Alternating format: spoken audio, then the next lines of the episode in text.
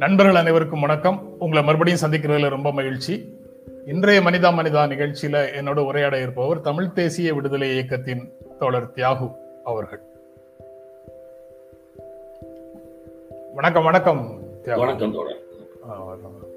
ரொம்ப மகிழ்ச்சி. மிக நீண்ட இடைவெளிக்கு பிறகு உங்களோட உரையாடுவதுல ரொம்ப ரொம்ப மகிழ்ச்சி. எனக்கும் மகிழ்ச்சி. கரோனாவிலிருந்து தமிழ் தமிழ்நாட்டை மீட்போம். அனைத்து கட்சி எம்எல்ஏக்களுக்கு முதல்வர் மு க ஸ்டாலின் வேண்டுகோள் அப்படிங்கிற செய்தி இருக்கு. அந்த செய்திக்குள்ள நாம போகிறதுக்கு முன்னால கே ஆர் கௌரி அம்மாள் மரணம் அப்படிங்கிற செய்தி வந்திருக்குது. கேரளால கேரளாவின் இரும்பு பெண்மணி அப்படின்னு செய்திகள் சொல்லுது.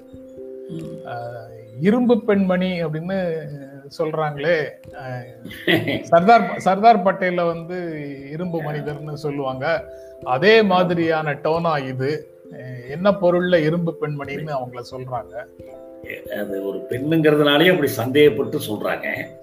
எப்படி ஒரு பெண் இவ்வளவு உறுதியா இருக்க முடியும் அப்படிங்கிற மாதிரி. என்ன கேட்டா அவங்க உருக்கு பெண்மணினாலும் சொல்லலாம் இரும்புன்னு சொல்ல வேண்டாம். இரும்பு துருப்பிடித்து போகும். அவங்க வந்து துருப்பிடிக்காத ஒரு உறுதி வாய்ந்தவர்கள்.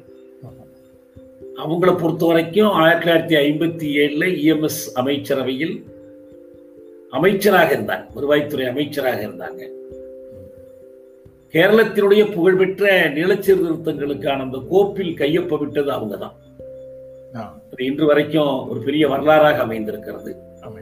உலகத்தில் தேர்தல் வழியாக தேர்ந்தெடுக்கப்பட்ட ஒரு மாநில அரசாங்கம் கம்யூனிஸ்ட் கட்சி தலைமையில் தேர்ந்தெடுக்கப்பட்ட ஒரு மாநில அரசாங்கம் என்பது அதுதான்.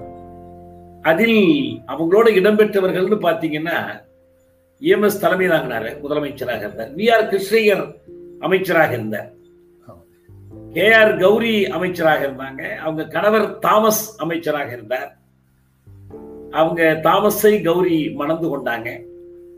பிற்காலத்தில் அறுபத்தி நாலில் சிபிஐ சிபிஎம் பிளவுபடும் போது கௌரி சிபிஎம்க்கு வந்துட்டாங்க அவர் சிபிஐலேயே இருந்துட்டார் எனக்கு என்ன ஒரு செய்தி நல்லா நினைவு இருக்குதுன்னா மீண்டும் அறுபத்தி ஏழு இஎம்எஸ் தலைமையில் அமைச்சரவை ஏற்படும் போது சிபிஎம் கட்சியிலிருந்து அவர்களுக்கு ஒரு கட்டுப்பாடு விதிச்சாங்க. கணவரும் நீங்களும் ஒரே வீட்டில் இருக்க வேண்டாம் என்று அவர்கள் தனி அமைச்சராக இருக்கும்போது தனி வீட்டில் வந்து இருந்தார். ஏன்னா கட்சி ஆலோசனைகள் செய்வதற்கு அது தேவைப்படுங்கிற மாதிரி. பிற்காலத்தில் அவர்களுக்கு வந்து கம்யூனிஸ்ட் கட்சியில் இருக்கக்கூடிய ஒரு ஜனநாயக மறுப்பின் மீதான ஒரு அதிருப்தி ஏற்பட்டுதான் ஜனாதிபத்திய சம்ரட்சணம்னு தனியா ஒரு அமைப்பை தொடங்கினாங்க. அந்த அமைப்பில் உங்களுக்கு அங்க எப்படி சிபிஎம் அவர்களுக்கு நெருக்கடி கொடுத்திருப்பாங்கிறது நல்லா தெரியும். இதே போல ராகவன் வெளி வந்தார் அவரையும் ரொம்ப நெருக்கடி கொடுத்தாங்க. அப்ப ஐக்கிய ஜனநாயக முன்னணியோட அவங்க போய் சேர்ந்து கொஞ்ச காலம் அதுலயும் அமைச்சரா இருந்தாங்க. அதற்கு பிறகு அது அவங்களுக்கு நிறைவளிக்கல. வெளியில வந்துட்டாங்க. இப்ப கடைசி காலத்துல எல்லாம் அவங்க இடது ஜனநாயக முன்னணிக்கு ஆதரவாக இருந்தாங்க. அவர்களை மீண்டும் கட்சி உறுப்பினராக்கி விட வேண்டும் என்ற எண்ணம் கூட இருந்துச்சு. இந்த பெருமையை கொடுத்துருக்கணும் கட்சி அவங்களுக்கு. அவங்களுடைய நீண்ட அனுபவம் மற்றதெல்லாம் வச்சு பார்க்கும்போது. ஒரு செய்தி மட்டும்தான் நான் இங்க முக்கியமா சொல்ல விரும்புகிறேன் அவர்களுடைய வாழ்க்கை அவர்களுடைய தியாகம் அவர்களுக்கு கூட இந்த கட்சியின் மீது ஒரு நிறைவின்மை ஏற்பட்டு வெளியில போய் வந்தார்கள் என்பது அவர்கள் மீதான ஒரு குறையாக இல்லாமல் ஒரு பொதுவுடைமை இயக்கம் ஒரு பொதுமை இயக்கம் எந்த அளவுக்கு குடியாட்சியத்திற்கு ஜனநாயகத்திற்கு முக்கியத்துவம் கொடுக்கணும் அளவுக்கும் இஎம்எஸ் ஏகேஜி போன்றவர்கள் மிகச்சிறந்த தலைவர்கள். இன்றைய தலைவர்கள் யாரையும் அவர்களோட நெருங்கி ஒப்பிடக்கூட முடியாது. அவர்கள் இருந்த ஒரு அமைப்பு அந்த அளவுக்கு அவர்களுக்கு ஜனநாயகத்திற்கு மதிப்பு கொடுக்கலங்கிறது ஒரு குறைதான். அதை வந்து சரி செய்து கொள்வதற்கு அவங்க பேரால் நம்ம யோசிக்கலாம். அதே போல அன்றைக்கு ஒரு மாநில அரசாங்கத்துல இருந்து கொண்டு இந்த அளவுக்கு செய்ய முடிச்சு இன்னைக்கு என்னால் நினைச்சு பார்க்கவே முடியல. ஒரு மாநில அரசாங்கத்தினுடைய உரிமைகள் அதிகாரங்கள்ங்கிறது ரொம்ப வரம்புக்குட்பட்டவை தான் அன்னைக்கே கூட. இது போன்ற பல பிரச்சனைகள் கேரள அரசுக்கும் அவங்களுக்கு ஏற்பட்டுச்சு. ஒரு கட்டத்தில் அவர்கள் ரொம்ப உறுதியாக இருந்த காரணத்தினால்தான் அன்றைக்கு அனைத்து இந்திய காங்கிரஸ் தலைவியாக இருந்த இந்திரா காந்தி அவர்களுடைய பரிந்துரையின் பேரில் அன்றைக்கு தலைமை அமைச்சராக இருந்த நேரு அந்த ஆட்சியை நீக்கிவிட்டார் கலைச்சிட்டார். முன்னூத்தி ஐம்பத்தி ஆறு பயன்படுத்தப்பட்டுச்சு. அது இந்தியாவில் ரெண்டாவது உதாரணம் நினைக்கிறேன். முதல் இது காஷ்மீர்ல பயன்படுத்தினாங்க ரெண்டாவது இங்க பயன்படுத்தினாங்க. அவங்க அமைச்சரை ஒன்றுக்கு எதிராகவே கூட பயன்படுத்தினாங்க. இது எல்லாமே அவர்களுடைய பெயரில் நமக்கு நினைவூட்டப்படுகிற வரலாறு. ஒரு நிறைவாழ்வு நூற்றி ரெண்டு ஆண்டுகள் அவங்க வாழ்ந்து முடிச்சிட்டாங்க. அதனால வேண்டி அதுல ஒரு அகால மரணமோ திடீரென்று ஏற்பட்டதோ இல்லை. நல்ல அவர்களுடைய பெயர் என்றும் விளங்கும் நிலைத்து நிற்கும். குறிப்பாக புதுடுமை இயக்கம் அதிலிருந்து படிப்பினை பெற வேண்டும் என்று கருதுறோம். இப்ப எங்களை மாதிரி இயக்கங்களும் என்ன யோசிக்கிறோம்னா ஒரு குடியாட்சியும் எவ்வளவு இன்றியமையாத ஒரு அமைப்பில் என்பதை ஒரு பாடமா அவங்கள்ட்ட இருந்து கத்துக்கணும்னு நான் நினைக்கிறேன். நீங்க சொல்றதுல முக்கியமான விஷயம் அன்று மாநில அரசு சில நடவடிக்கைகளை எடுக்க முடிஞ்சது. இன்றைக்கு எடுக்க முடியலன்னா மாநிலத்தின் அதிகாரம் படிப்படியாக மத்தியில் குவிந்து விட்டது என்ற பொருள்ல சொல்றீங்களா? அல்லது இன்று வரக்கூடிய மாநில அரசுகள் துணிச்சலாக அந்த முடிவை எடுப்பதில்லைங்கிற பொருள் ரெண்டு ரெண்டு கோணமும் இருக்கு. ரெண்டு கோணமும் இருக்கு. ஏன்னா கேரளத்தின் ஒரு படிப்பினை இதெல்லாம் செய்ய முடிந்தது என்பது. கல்வித்துறையில நிலச்சீர்திருத்த துறையில வேறு பல துறைகள்ல செய்ய முடிஞ்சு. மார்ஸ் ஒரு இடத்துல சொல்வாரு நான் ஆளுவகுப்புகளின் அச்சுறுத்தலை கண்டும் நான் பயப்படுறதில்ல. அதே போல பொதுமக்கள் கருத்துன்னு சொல்றாங்களே அந்த விருப்பு வெறுப்புகளுக்கும் நான் அஞ்ச மாட்டேன்னு சொல்வேன் அன்னைக்கு இஎம்எஸ் அமைச்சர் எடுத்த நடவடிக்கையில் இது ரெண்டு கூறும் இருந்துச்சு. ஒன்று தில்லியை கண்டு அஞ்சாமலும் எடுத்தார்கள். கேரள சமுதாயத்திற்குள் இருக்கக்கூடிய சக்திகள் இருக்கு பாருங்க ஜாதிய சமயவாத ஆற்றல்கள். அவற்றை கண்டும் அஞ்சாமல் துணிச்சலா எடுத்தார். வேறொரு அமைச்சரவை என்றால் அதை கண்டு மிரண்டும் அதனாலதான் அவங்க விமோசன சமரம் என்று அந்த சக்திகள் ஒன்றை தொடங்கினாங்க. அது காங்கிரசினுடைய ஆசையும் இருந்துச்சு அந்த விமோசன சமரத்துக்கு விடுதலை போராட்டம் என்றே அதுக்கு பேர் வச்சாங்க கடைசியில அந்த ஆட்சியை ஒரு வாக்கு வித்தியாசத்தில் வைத்து கொண்டு கூட அவரை கலைச்சிடணும்னு பார்த்தாங்க வேறு சில செய்திகள் வருது. ஒரு வாக்கு வேறுபாடுனா எவ்வளவு சுலமா அடிச்சுட்டு போயிடுவாங்கன்னு. அன்னைக்கு மூணாறு தொகுதியில வரதன் என்ற ஒரு தமிழர் இடைத்தேர்தல்ல கம்யூனிஸ்ட் கட்சி சார்பில் வெற்றி பெற்றார். அதனால்தான் அந்த அமைச்சரவையே பாதுகாக்கப்பட்டுச்சு. அந்த அளவுக்கு வந்து அப்ப ரெண்டு கோணமும் இருக்கு. கடைசியா பாருங்க ஆட்சியில் இருந்தாங்க. ரெண்டு ஆண்டுகள் நீக்கிட்டாங்க. இது அறுபத்தி ஏழுல மேற்கு வங்கத்தில் அடுத்தடுத்து நடந்துச்சு அறுபத்தி ஒன்பது வரைக்கும். பிற்காலத்தில் கம்யூனிஸ்ட் கட்சி தலைமையிலான அமைச்சரவைகளே நமக்கு ஏன் அவ்வளவு தீவிரமா போய் கலைக்கப்படுற அளவுக்கு போக வேணாம்? ஆட்சி நிர்வாகத்திலிருந்து முடிந்த நன்மைகளை செய்து கொண்டிருப்போம் என்று சமரசமாகி மேற்கு வங்கத்துல பிரமோதாஸ் தாஸ் குப்தா கடைசியில் என்ன சொன்னாரு? உலகமயம் தவிர்க்க முடியாது நம்ம ஏற்றுக்கொண்டு போகணும். தொழிலாளர்கள் மேலிடத்தம் செய்வதை தவிர்க்க வேண்டும் என்று பேசுகிற அளவுக்கு போனார். இப்ப அவருக்கு மக்கள் நல்ல ஓய்வு கொடுத்திருக்கிறாங்க.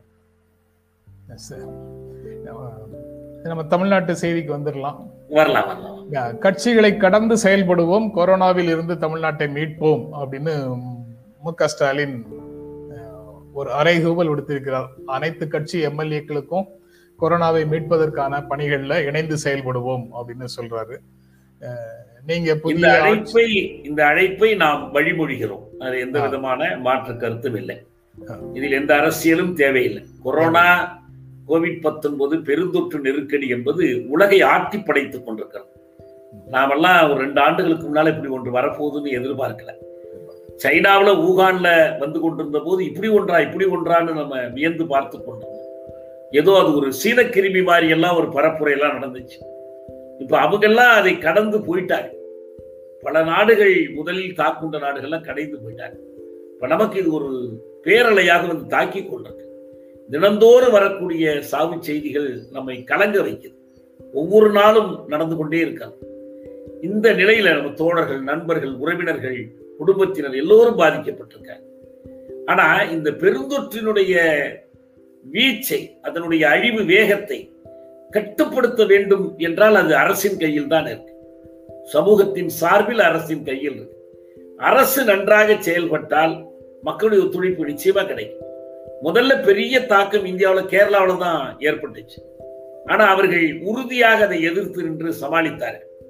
மக்களுக்கு என்ன முடியுமோ அந்த உதவிகளை எல்லாம் அவங்க செஞ்சாங்க. இப்போ நமக்கு தமிழ்நாட்டில் அப்படி ஒரு நிலைமை இல்லாம போச்சு. இப்போ அது வரணும்னு நம்ம எதிர்பார்க்கணும் கண்டிப்பாக அரசு உறுதியாக செயல்பட்டு மக்கள் ஆதரவும் இருந்து முதல்வர் சொல்லியிருப்பது போல எதிர்கட்சிகளும் முழுமையாக ஒத்துழைத்தால் இதை நிச்சயமா வந்து வெற்றி கொள்ள முடியும். குறைந்த சேதாரத்தோடு சிறும சேதத்தோடு நாம் மீண்டு வர முடியும் என்று நம்புகிறோம். அதனால இதில் திரு ஸ்டாலினுடைய அழைப்பை நாம் ஏற்றுக்கொள்கிறோம் வழிமொழிகிறோம். என்னுடைய புத்தகங்களை வாங்காதீங்க. அப்படின்னு அரசு அதிகாரிகளுக்கு இறையன்பு உத்தரவு போட்டிருக்கிறாரு வழக்கமாக ஒரு அதிகாரியை குஷிப்படுத்த வேண்டும் என்றால் மகிழ்விக்க வேண்டும் என்றால் உடனே கீழே இருக்கிற அதிகாரிகள் அரசு விழாக்களில் பரிசீலிப்பதற்காக அவர் எழுதிய புத்தகங்களையே வாங்க வாங்குறது போன்ற நடைமுறைகளை கையாள்வதை இருந்திருக்கு நம்ம நம்ம நம்ம அரசு அதிகாரிகளை பற்றி இறையன்புக்கு ரொம்ப நல்லா தெரிந்திருக்கிறது. இறையன்புவின் அன்பை பெறுவதற்கு இவங்க என்னெல்லாம் செய்வாங்கன்னு அவருக்கு தெரிஞ்சிருக்குது. சரியான நேரத்தில் சரியான அழைப்பை கொடுத்து நமக்கெல்லாம் எச்சரிக்கை கொடுத்திருக்கிறார். வாங்குறதுன்னா வேற இடத்துல வாங்க படிங்க எல்லாம் பண்ணுங்க. அதுக்காக வேண்டி இதை அற அவரை மகிழ்விப்பதற்காக இதை செய்ய முடியும். எனக்கு நல்லா ஒரு நினைவு இருக்கிறது. நேத்து சுந்தரவடிவேலு கல்வித்துறையில இருந்தார். அவர் வந்து கல்வித்துறை அதிகாரியா இருந்தார். இன்னும் சொல்ல போனால் இந்த காமராஜ் ஆட்சி காலத்திய பகலுணவு திட்டத்திற்கெல்லாம் அவரை ஒரு முக்கியமான காரணமாக சொல்வார்கள். அவருடைய பையன் திருவள்ளுவன் பேர். அவரை அவர் வந்து இளம் வயதில் இறந்து போய் நேத்து சுந்தரவடிவேலுக்கு மிகப்பெரிய ஒரு துயரமான நிகழ்வு. ஒரு பாட புத்தகத்துல ஒரு பாடமாவே இது இருந்துச்சு. அந்த செய்தி என்பது. அந்த மாதிரி வர்றது வேற. ஆனா சுந்தரவடிவேலு எழுதின புத்தகத்தை பூரா வாங்கி விற்கிற வேலையை அரசு அதிகாரிகள் செய்யறது அல்லது பிறந்தநாள் பரிசுக்கு அதை பயன்படுத்த அது தவிர தவிர்த்த வரைக்கும் ரொம்ப மகிழ்ச்சி. இந்த அரசு அதிகாரிகளை பற்றி நல்லா தெரிந்த ஒரு தலைமைச் செயலாளர் வந்திருக்கிறாருங்கிறது ரொம்ப மகிழ்ச்சி. இறையன்பு மக்கள் அன்பை பெறுகிறாரா இருப்பாருன்னு நினைக்கிறேன். அடுத்ததாக புதுச்சேரியில புதிய திட்டமா? முதலமைச்சர் வந்து மருத்துவமனையில் இருக்கிறாரு. த- சுயேட்சை எம்எல்ஏக்களை பேசி தங்களுக்கு ஆதரவாக பாரதிய ஜனதா கட்சி மாற்றிக் கொண்டிருக்கிறது. நியமன எம்எல்ஏக்கள் மூன்று பேரை உடனடியாக இப்போதே நியமித்திருக்கிறார்கள். ஏற்கனவே கடந்த நாராயணசாமி ஆட்சியில இந்த நியமன எம்எல்ஏக்களுக்கும் பெரும்பான்மையை தீர்மானிப்பதில் வாக்குரிமை உண்டு அப்படின்னு உச்சநீதிமன்ற தீர்ப்பு இருக்குது. போன்ற பல விஷயங்கள் குறுகிய காலத்துக்குள்ள அங்க நடக்குது. அமைச்சர் ம- புதிய முதலமைச்சர் மட்டுமே தான் பதவியேற்றிருக்கிறார். இந்த நிலையில ஊடகங்கள்ல அவர் வருவதற்கு முன்னாலேயே ஆட்சியை மாற்றி விடுவதற்கு பாஜக திட்டமிடுகிறதா என்ற கேள்வியை எழுப்புறாங்க. இந்த இந்த நிகழ்வுகளை நீங்க எப்படி பார்க்கிறீங்க? இருக்கலாம். ஏன்னா புதுச்சேரியில் புதிய திட்டம்ங்கிறதுக்காண்டி பழைய சேரியில் பழைய திட்டம். இது சரி. புதுச்சேரி இதுல ரொம்ப பிரபலமானது உங்களுக்கு சில பெயர்களெல்லாம் நான் நினைவுபடுத்துறேன். உங்களுக்கு நினைவு இருக்கலாம். ஃபருக் மரைக்காயர் நினைவு இருக்கலாம் ஆமா டி ராமச்சந்திரன் ராமச்சந்திரன் நினைவு இருக்கலாம் ஏன்னா இந்த கட்சியிலையும் முதலமைச்சரா இருந்திருக்காங்க அந்த கட்சியிலையும் முதலமைச்சரா இருந்திருக்காங்க. ரொம்ப புதுச்சேரியில இது நீண்ட நாள் பழக்கம். நாமெல்லாம் நாங்கெல்லாம் சின்ன வயசுல பத்திரிகை படிக்கும் போது இந்த புதுச்சேரியில் கட்சி மாற்றம் கூண்டோடு அந்த கட்சிக்கு போய் அப்படியே ஆட்சியை பிடிக்கிறதெல்லாம் நிறைய படிச்சிருக்கோம். அதுக்கு அவங்களுக்கு ஒரு சின்ன மாநிலமா இருப்பதும் இந்திய அரசினுடைய நேரடி கட்டுப்பாட்டில் இருப்பதும் ஒரு வாய்ப்பா போயிடுச்சு உங்களுக்கு அது மாதிரிதான். ஒரு ரெங்கசாமி இது மூணாவது முறையோ நாலாவது முறையோ முதல்வராகி இருக்கிறாரு. ஒரு புதுச்சேரியின் காமராஜர் என்றெல்லாம் சொல்றாங்க. சட்ட அது மாதிரி தான் போட்டிருக்கிறாரு. அவரு எதிர்த்து போட்டியிட்ட ரெண்டாவது தொகுதியில இவரை தோற்கடித்த ஒரு இவரை வந்து உடனே பாஜகவில் சேர்க்கிறாங்க. அதாவது ஒரு கூச்ச நாச்சம் இல்லாத ஒரு அதிகார வேட்டையில் ஈடுபடக்கூடிய ஒரு கட்சியாக பாஜக எல்லா இடத்துலயும் அம்பலப்பட்டது புதுச்சேரி தான் இல்லை. எல்லா இடத்துலயும் இதுதான் பல வடகிழக்கு மாநிலங்கள்ல அவங்களுக்கு போதிய எம்எல்ஏக்களே இல்லாம ஆட்சியை பிடிச்சிடுறாங்க உங்களுக்கு. ஒவ்வொரு இடத்துலயும் இப்ப அஸ்ஸாம்ல அந்த கட்சியில யார முதலமைச்சர் ஆக்கியிருக்காங்கன்னா காங்கிரஸ்ல இருந்து அங்க தாவி சென்றவர் தான் ஆக்கியிருக்கிறார். கட்சி தாவலை திட்டமிட்டு ஊக்கப்படுத்துகிற ஒரு போக்கை குறிப்பா அமித்ஷா வந்து இதுல ரொம்ப முனைப்பா இருக்கார். அவருடைய உள்துறை என்பதே இந்த வேலையை தான் செய்யுது. என்ன நமக்கு அச்சமா இருக்குன்னா திரிபுரா முதலமைச்சர் இப்ப அண்மையில ஒரு கருத்து சொன்னார். நாங்கள் வந்து உள்துறை அமைச்சர் போய் பார்த்தோம். இந்த இடத்துல ஆட்சி இந்த இடத்துல ஆட்சி எல்லாம் பேசணும். அவர் என்னையா இதெல்லாம் விடுங்கயா நேபாளத்திலயும் இலங்கையிலுமே நம்ம ஆட்சி தான் வரப்போகுதுன்னு சொன்னாருங்க அப்ப எப்படி யோசிக்கிறாங்க பாருங்க. ஏன்னா அகண்ட பாரதங்கிறதுனால இந்துத்துவத்தை நேபாளத்திலயும் அதைத்தான் அமல்படுத்தணும். இலங்கையிலையும் அதைத்தான் செய்யணும் அப்படிங்கிற அளவுக்கு அவங்க யோசிக்கிறாங்க. இப்ப எல்லாம் ஏற்கனவே தமிழ் பகுதிகளில் பாஜக போன்ற கட்சிகளை அமைப்புகளை அவங்க தோற்றுவித்துட்டு இருக்கிறதா செய்திகள் வருது. ஆக மக்கள் தான் இதில் இருந்து கற்றுக்கொள்ளணும். நாங்க இப்ப அண்மையில் நடந்த தேர்தல்ல பாஜக போட்டியிடுகிற இருபது தொகுதிகளையும் எதிர்த்து வேலை செஞ்சோம். அவங்கள தோற்கடிக்கணும்னு இருந்தோம் அப்ப என்ன சொன்னோம்? ஒரு எம்எல்ஏ வந்தா கூட அவங்களுக்கு வந்து ஒரு நூறு எம்எல்ஏ வந்த மாதிரி அதை வச்சுக்கிட்டு செய்வாங்க. ஏன்னா இதை வைத்துக்கொண்டு அப்புறம் என்ன செய்யலாம்? கையில ஒரு சாதாரண காரோட ஹாரன் கிடைச்சிட்டா இதை வச்சு ஒரு காரே நம்ம அமைச்சிடலாம்னு திட்டமிடக்கூடியவங்களா இருக்கிறாங்க. ஏன்னா ஆட்சி அதிகாரம் பண பணம் மற்றதெல்லாம் அவங்க கையில் இருக்கிறது தான் காரணம்.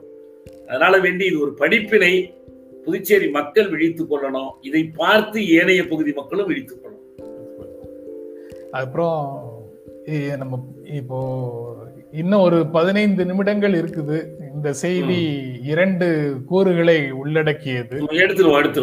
பதினைந்து பதினைந்துல இருந்து இருபது நிமிடங்கள் வரைக்கும் பேசலாம். இது ரொம்ப ரொம்ப. முக்கியமான பொருள். எழுவர் விடுதலையில விரைவில் முடிவு அப்படின்னு சட்ட அமைச்சர் சொல்றாரு. அதே சமயம் 69% சதவீத இடஒதுக்கீட்டையும் தமிழ்நாடு பாதுகாக்கும் உச்சநீதிமன்ற தீர்ப்பு தமிழ்நாட்டை பாதிக்காத அளவுக்கு 69% சதவீத இடஒதுக்கீட்டையும் பாதுகாக்கும். அதற்கான உரிய சட்ட ஆலோசனையை முதல்வர் மேற்கொண்டிருக்கிறார். உரிய நேரத்தில் விரை விரைந்து முடிவுகளை எடுப்பார்னு நேற்று ஆலோசனைக்கு பிறகு சட்ட அமைச்சர் சொல்றாரு. இரண்டுமே ரொம்ப முகன்மையான செய்திகள். நம்ம அதனால பேசித்தான் ஆகணும். ஆகணும். முதல்ல இந்த எழுவர் விடுதலையை எடுத்துக்கொள்வோம். சரி. எழுவர் விடுதலையை பொறுத்த வரைக்கும் சட்டப்படி செய்நுட்ப வகையில் என்ன செய்ய வேண்டுமோ அது அனைத்தும் செய்யப்பட்டு விட்டது. ஒரு பக்கத்தில் இரண்டாயிரத்தி பதினெட்டு செப்டம்பரில் மாநில அமைச்சரவை நிறைவேற்றிய தீர்மானம். அதுதான் வந்து விடுதலைக்கான இறுதி முடிவை. தாண்டி ஒண்ணுமே இல்லை. ஆளுநருடைய கையொப்பம் என்பது ஒரு சம்பிரதாயம் தான் ஆனால் அதை ஆளுநர் இழுத்தடிச்சார்.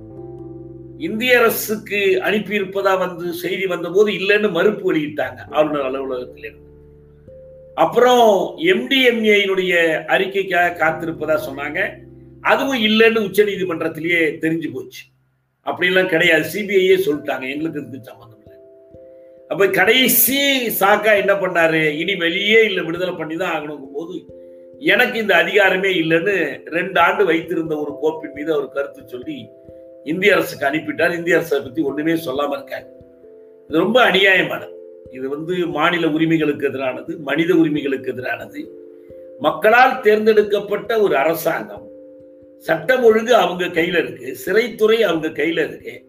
ஆனா உள்ள முப்பது ஆண்டு சிறையில் கழித்தவர்களை விடுதலை செய்ய கூட முடியாதுன்னு சொன்னாங்க இது மக்களாட்சியை கேலி செய்கிற ஒரு செயலால இருக்கு. ஒரு கேலி கூத்தாக இருக்கு. அதனால இப்ப இந்த அமைச்சரவை செய்யணும். பழைய அமைச்சரவைக்கும் இதுக்கும் நான் ஒரு வேறுபாடு தான் பார்க்கிறேன். ஜெயலலிதா அவர்கள் முதலமைச்சராக இருந்து இந்திய அரசுக்கு கடிதம் போட்ட காலத்திலிருந்து இவர்களுக்கு விடுதலைக்கு ஆதரவாக முன்பின் முரணற்ற ஒரு நிலைப்பாட்டை அரசாங்கம் எடுத்துருச்சு செயல்படுத்துவதற்கு இன்னும் கொஞ்சம் முனைப்பு தேவைப்பட்டுச்சு. நாங்க கேட்கும் போதெல்லாம் என்ன சொன்னாங்கன்னா ஆளுநர்கிட்ட நாங்க சொல்லியிருக்கிறோம். ஆளுநர்கிட்ட அழுத்தம் கொடுத்துட்டு இருக்கிறோம்லாம் சொன்னாங்க. கடைசி ஆளுநர் என்ன பண்றாரு? டெல்லிக்கு கோப்பெல்லாம் அனுப்பினது பிறகு போய் பார்க்கிறாரு முதலமைச்சர். ஆனா பரிசீலிக்கிறேன்னு பதில் சொல்றாரு இவங்க கேட்டுக்கிட்டு வர்றாங்க. அந்த தேதிக்கு முன்னாலே கோப்பு போயிடுச்சுன்னு தெரியும் நான் அப்பயிலிருந்து என்ன சொல்றேன்னா அழுத்தம் கொடுப்பது அழுத்தம் கொடுப்பதுன்னா போய் பார்ப்பது பூங்கொத்து கொடுப்பதெல்லாம் அழுத்தம் கொடுப்பது. நீங்கள் ஆளுநர் அரசமைப்பு சட்டத்தை பாதுகாக்கிற கடமை பொறுப்பிலிருந்து தவறி காலங்கடத்துவதையே ஒரு வேலையாக செய்கிறார் என்பதற்காக ஏன் நீதிமன்றத்தை அணுகக்கூடாதுன்னு நான் கேட்டேன். உயர் நீதிமன்றத்திற்கும் உச்ச நீதிமன்றத்திற்கும் இந்த அதிகாரம் இருக்கு. நான் இப்பயும் சொல்றேன். இந்த அமைச்சரவையும் கூட அதான் கவனிக்க வேண்டியிருக்கும். ஏன்னா ஒன்று இந்திய அரசமைப்பு சட்டத்தின் எழுபத்தி இரண்டாவது உறுப்பின்படி தண்டனை குறைப்பு மன்னிப்பு முன்விடுதலை ஆகிய அதிகாரங்கள் இந்திய குடியரசுத் தலைவருக்கு இருக்கு. அதாவது இந்திய அரசுக்கு இருக்கு இந்திய அமைச்சரவைக்கு இருக்கு. நூத்தி அறுபத்தி ஒன்னாவது உறுப்பின்படி மாநில அமை அரசுக்கு இருக்கு. அதைத்தான் மாநில ஆளுநர் பெயரால் அவங்க சொல்லியிருக்கிறாங்க நூத்தி அறுபத்தி மூணாவது உறுப்பின்படி அமைச்சர்களுடைய பரிந்துரையை தான் அவர் கேட்டு நடக்க வேண்டும். இது பல தீர்ப்புகளில் தெளிவுபடுத்தப்பட்டிருக்கு. அப்ப இதற்கு பிறகும் ஒரு ஆளுநர் இந்த சட்டத்தை மதிக்க மறுக்கிறார் என்றால் இந்திய அரசமைப்பு சட்டத்தினுடைய முப்பத்தி ரெண்டாவது உறுப்பு இருக்கு. நான் கூட ஆளுநர் மேல் நடவடிக்கை எடுக்கிறதுக்காக கேட்கல. இவங்களை விடுதலை செய்யும் அதிகாரம் அந்த ரொம்ப பிரபலமான பல தீர்ப்புகள்ல சொல்லியிருக்காங்க. மூணு வழி இருக்கு. அதாவது சிஆர்பிசி தனி அது வழக்கமான சட்டம். அதை தவிர என்ன வழி இருக்குன்னா மூணு வழி இருக்குன்னா ஒன்னு இந்திய அரசு எழுபத்தி ரெண்டுல. மாநில அரசு நூத்தி அறுபத்தி ஒண்ணுல உச்ச நீதிமன்றம் முப்பத்தி இரண்டாவது உறுப்பின்படி விடுதலை செய்யலாம். உயர் நீதிமன்றம் இருநூத்தி இருபத்தி ஆறாவது உறுப்பின்படி விடுதலை செய்யலாம். இவ்வளவுதான். இது நீதி பேராணை விண்ணப்பம் மூலமா செய்யலாம். மாநில அரசை இதை கொண்டுட்டு போகலாம். இது வந்து இது ஒண்ணுதான் இப்ப சட்டப்படி இருக்கிற வழி. போய் முதலமைச்சர் சாவி எடுத்துட்டு போய் திறந்து விட்டுற முடியாது. அல்லது சட்டத்தை ஒதுக்கி வைத்துட்டு நான் உத்தரவு போடுறேன் நீங்க விடுங்க எல்லாம் சொல்ல முடியாது. வேறு சிலர் சொல்ற மாதிரி இதுக்கு ஒரு தனி சட்டம்லாம் இயற்ற முடியாது. இந்த உறுப்பு இப்படித்தான் இருக்கு. நூத்தி அறுபத்தி ஒண்ணுங்கிறது இப்படிதான் இந்த ஏழு புள்ளி அஞ்சு சதவீத ஒதுக்கீடு மாதிரி செய்யலாமே எல்லாம் கேட்கிறாங்க அது சட்டத்தில் அது மாதிரி இடம் இல்லை. அது மாதிரி நான் ஒரு முதலமைச்சர் சட்டத்தை புறக்கணித்து விட்டு செயல்படுங்கள்னு நான் ஒருபோதும் ஆலோசனை கூற மாட்டேன். அப்படின்னு அது வெளியே வந்தா செய்யணும் நாங்க இருந்துகிட்டா நீங்க சட்டத்தை முயற்சிதான் செய்யணும் ஆனா சட்டத்தில் இது இடம் இருக்கிறது. ஆனா இவங்க சட்ட அமைச்சர் நினைப்பது போல அது ரொம்ப எளிதான செயல் அல்ல. இவங்க வந்து இப்ப ஒரு இன்னொரு புது தீர்மானம் போடுவாங்கன்னு நான் எதிர்பார்க்கிறேன். இந்த புது தீர்மானத்தை கொண்டு போய் ஆளுநர்கிட்ட வைக்கலாம். ஆளுநரை ஆட்சி படைக்கக்கூடிய மத்திய உள்துறை கிட்ட மத்திய குடியரசுத் தலைவர்கிட்ட எல்லாம் இவங்க போய் எல்லாம் கேட்கலாம். எல்லாம் ஒரு குறுகிய காலத்திற்குள் இதை முடித்துக்கொண்டு இவங்க நீதிமன்றத்திற்கு போவது ஒன்றுதான் வழி. அதுக்கான வழியைத்தான் இப்ப திறந்து விடுவாங்க நான் எதிர்பார்க்கிறேன். அதான் சட்ட வல்லுநர்களுடைய ஆலோசனையாக இருக்கலாம். பாப்போம் என்ன செய்யறாங்கன்னு பார்ப்போம்.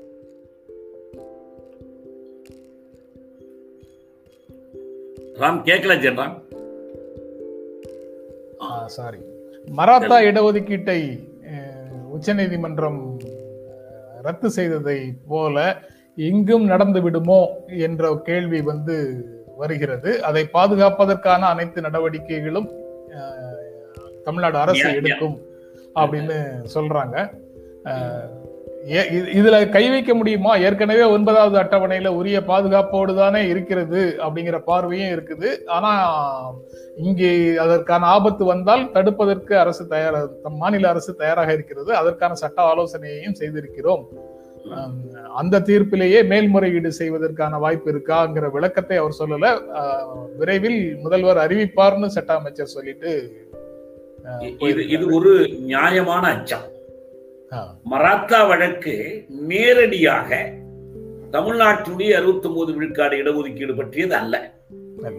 அவர்கள் மராட்டிய மாநிலத்தில் மராத்தாக்களுக்கு ஏற்கனவே இருக்கிற ஒதுக்கீட்டுக்கு மேல் தனியாக கொடுக்குறாங்க. அவங்களுக்கு இதுவரை மராத்தாக்களுக்கு இடஒதுக்கீடு இல்லை.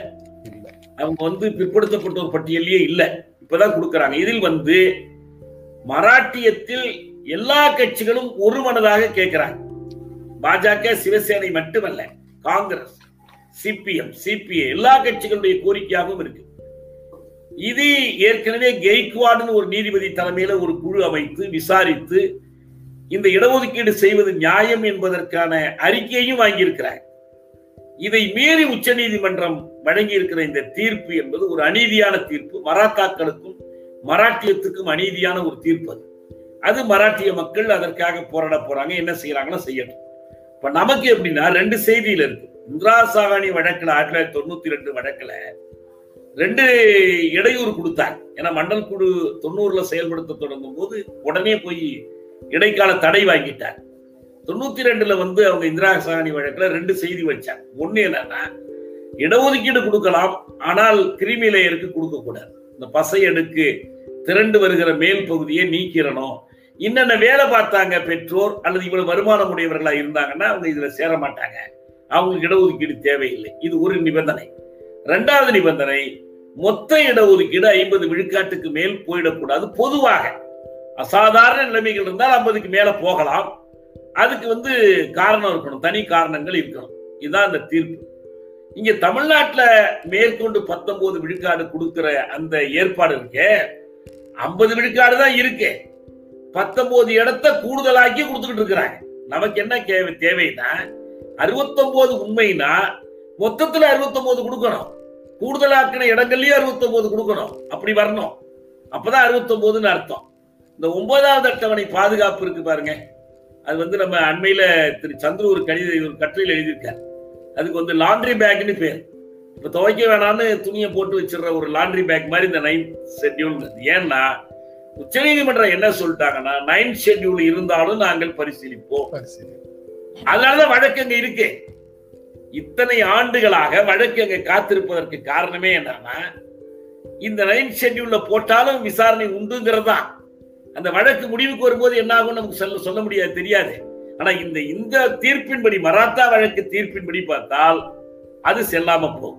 ஆனா அதுல இன்னொரு சிக்கல் இருக்கு. என்ன சிக்கல் இருக்குன்னா இந்த பொருளியலில் நலிந்த பிரிவினர் எக்கனாமிக்கலி வீக்கர் செக்ஷன்ஸ்னு புதுசா ஒரு இடஒதுக்கீடு கொண்டு வந்திருக்காங்க அது இடஒதுக்கீட்டு கொள்கைக்கே எதிரானது. ஏன்னா இடஒதுக்கீடு என்பதே அரசமைப்பு சட்டத்துல பதினாறு நாலு பிரிவுல சோஷியலி அண்ட் எஜுகேஷனலி பேக்வேர்டு தான். நாட் எக்கனாமிக்கலி பேக்வேர்டு சோசியலிக்குள்ள என்ன இருக்கோ எக்கனாமிக்ஸ் அது மட்டும்தான். நீ புதுசா தனியா வெறும் எக்கனாமிக்கலி பேக்வேர்ட் கொண்டு வர முடியாது. அப்படி கொண்டு வந்ததன் மூலமாக என்ன பண்றாங்கன்னா இந்த செண்பகம் துரைராஜ் வழக்குக்கு முந்து நிலை முந்தைய நிலைக்கு அந்த வழக்கின் நிலைக்கு நம்மளை கொண்டுட்டு போறாங்க. இது என்ன பண்ணும்? இடஒதுக்கீட்டை ஒழிச்சு கட்டுறோம். என் நடைமுறையில என்னன்னு நினைச்சு பாருங்க. தமிழ்நாட்டில் அறுபத்தி ஒன்பது இந்த பத்தை சேர்த்தீங்கன்னா எழுபத்தி ஒன்பது இந்த எழுபத்தி ஒன்பது விழுக்காடு இடஒதுக்கீடு. இந்த பத்தை தவிர அவங்களுக்கு என்ன இருக்கு? மிச்சம் இருக்கிற இருபது இருபத்தி ஒரு இடங்கள் இருக்கு பாருங்க. அதுலயும் அவங்க பெரும்பான்மையா வருவாங்க. அப்ப என்ன அர்த்தம்? சமூகத்தில் முன்னேறிய பிரிவினருக்கு அவங்களுடைய மக்கள் தொகை பங்குக்கு மேல இடஒதுக்கீடு வழங்கப்படுதுன்னு அர்த்தம். இப்ப இந்த இடஒதுக்கீடே பொய்யா போயிடுமே அதனுடைய அடிப்படை சமூக நீதி என்பதே மறுக்கப்படும் அவ்வளவு பெரிய சிக்கல் இருக்கு. ஆக ஒன்னே ஒண்ணுதான் நம்ம தமிழக அரசுக்கு சொல்ல விரும்புறது என்னன்னா இது நேரடியாகவே இப்ப அண்ணா சொன்ன திராவிட இனம்னு ஸ்டாலின் சொல்லியிருக்காரு பாருங்க. இந்த திராவிட இனம்ங்கிற அந்த பேச்சிலேயே 59 வருடத்திற்கு முன்னால் I belong to the Dravidian stock I come from a country அப்படின்லாம் சொல்றாரு பாருங்க. நாங்கள் ஆனா வேற இனத்து அந்த இடத்துல என்ன சொல்றாருன்னா அதற்காகத்தான் நாங்கள் செல்ஃப் டிட்டர்மினேஷன் என்ற கோரிக்கையை முன்வைக்கிறோம்னு சொல்றாரு. அண்ணாவுடைய பேச்சுங்க இது. That is why we demand self determination அந்த பேச்சில் தான் வருது இந்த திராவிடியன் ஸ்டாக்கு இப்போ இந்த கோரிக்கை நேரடியா அறுபத்தொன்பது விழுக்காடு இடஒதுக்கீட்டை பாதுகாப்பது தொடர்பான. நீட்டிலிருந்து தமிழக மாணவர்களை பாதுகாப்பது தொடர்பான. புதிய கல்விக் கொள்கையை செயல்படுத்த மாட்டோம்னு பொன்முடி சொல்றாரு. செயல்படுத்தாமல் இருப்பதற்கான அதிகாரம் தொடர்பான. இதுதான் தமிழக அரசுக்கான படிப்பினை. அது என்ன செய்ய போறாங்களோ அதை அவங்க செய்யணும். மற்ற எளிதா கணக்கு போட வேண்டாம். தனிப்பட்ட முறையிலான நல்லுறவுகளை பேணுவதன் மூலமாகவோ அவங்களுக்கு சிலவற்றை விட்டுக் கொடுப்பதன் மூலமாகவோ இதையெல்லாம் சாதித்திட முடியுமா? சாதித்திட முடியாது. இதை சாதிப்பதற்கு அமைச்சரவை போதாது. சட்டமன்றம் போதாது மக்கள் மன்றம் தேவை. மக்களிடம் நீங்கள் பேசி மக்களை திரட்டி இதை சாதித்து காட்டணும் ரொம்ப நன்றி. இந்த நிகழ்ச்சியில கலந்து கொண்டு உங்களுடைய கருத்துக்களை பகிர்ந்து கொண்டதற்கு எங்கள் நெஞ்சார்ந்த நன்றி. மிக்க நன்றி ஜனம் மிக்க நன்றி. மீண்டும் சந்திப்போம். நன்றி வணக்கம். எங்களுடைய வீடியோ உங்களை நேரடியாக வந்து சேரணும்னா ஜென்ரா மீடியாவை சப்ஸ்கிரைப் பண்ணுங்க. இது குறித்த அப்டேட்ஸ் உங்களை வந்து சேர்வதற்கு பெல் ஐக்கானை கிளிக் பண்ணுங்கள்